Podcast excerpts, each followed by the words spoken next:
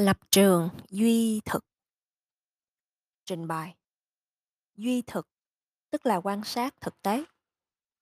Trong phạm vi triết học, thuyết duy thực chủ trương lý trí tiếp nhận được các vật thực ở ngoài, chứ không phải chỉ có tên hay chỉ là ảo tưởng chủ quan. Có thứ duy thực, tự phát của người dân thường, cảm giác cũng đã cho biết một phần nào rằng có ngoại giới. Nhưng nhất là duy thực. Hồi cố dựa vào kiểm chứng mà suy luận mới cho ta biết chắc chắn ngoại giới có thật. Những nhà chủ trương thuyết di thuật hoặc dựa vào trực giác. Tôi trực giác ngoại giới. Tuy rằng trực giác này khác với trực giác nội giới hoặc dựa vào luân lý mọi sự chuyển động đều phải có nguyên nhân. Tôi thấy trong tôi có những chuyển động, cảm giác hay tri giác. Vậy, chúng phải có nguyên nhân, nhưng nguyên nhân đó không có ở trong tôi, nó phải ở ngoài tôi. Sau hết, họ dựa vào công ý và dựa vào sự giống nhau giữa việc nhận thức của nhiều người, có giác quan và lý trí lành mạnh. Phê bình những lý do của duy tâm thuyết là những điều khó hiểu mà duy thực thuyết phải cắt nghĩa. Duy tâm bảo, nếu không có một trí khôn để biết, thời sẽ không có một vật nào cả. Nói thế, tức là lẫn lộn hai quan điểm. Nếu không có tư tưởng, thời sẽ không có điều kiện biết vật. Không biết vật, thời khác, còn vật có là thời khác.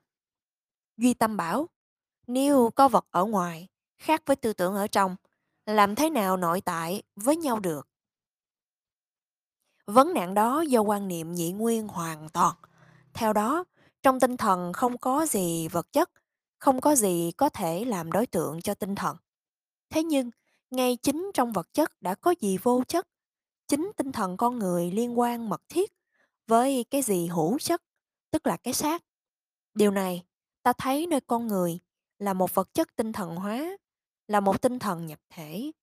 Chính nhờ cái xác ta có tri giác nhờ có tri giác mà ta có được vật ở ngoài. Tiết 2 thấu đạt tính của nhận thức. Vấn đề được đặt ra là ta có thể biết sự vật một cách thấu triệt không? Lập trường duy hiện tượng. Kant, nhà triết học thời danh Đức Quốc, chủ trương.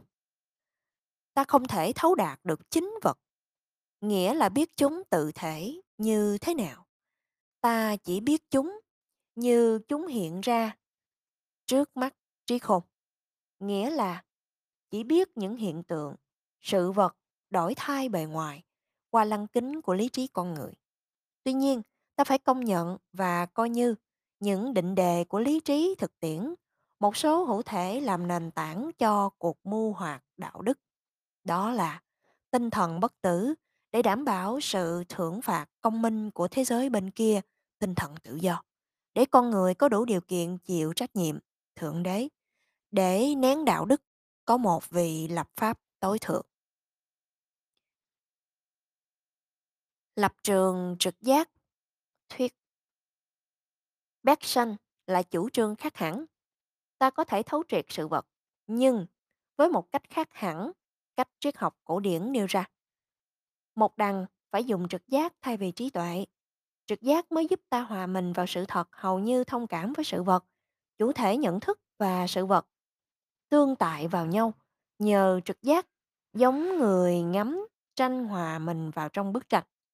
Nhờ trực giác, ta thấu hiểu được toàn diện sự vật bằng cách tiếp xúc trực tiếp không cần qua trung gian của khái niệm. Đằng khác, sự vật Bergson nói đây là sự vật cụ thể mà thôi. Trí tuệ thường làm công việc mổ xẻ trừu tượng nên không thấu đạt được sự vật cụ thể với tất cả những gì sự vật đó có.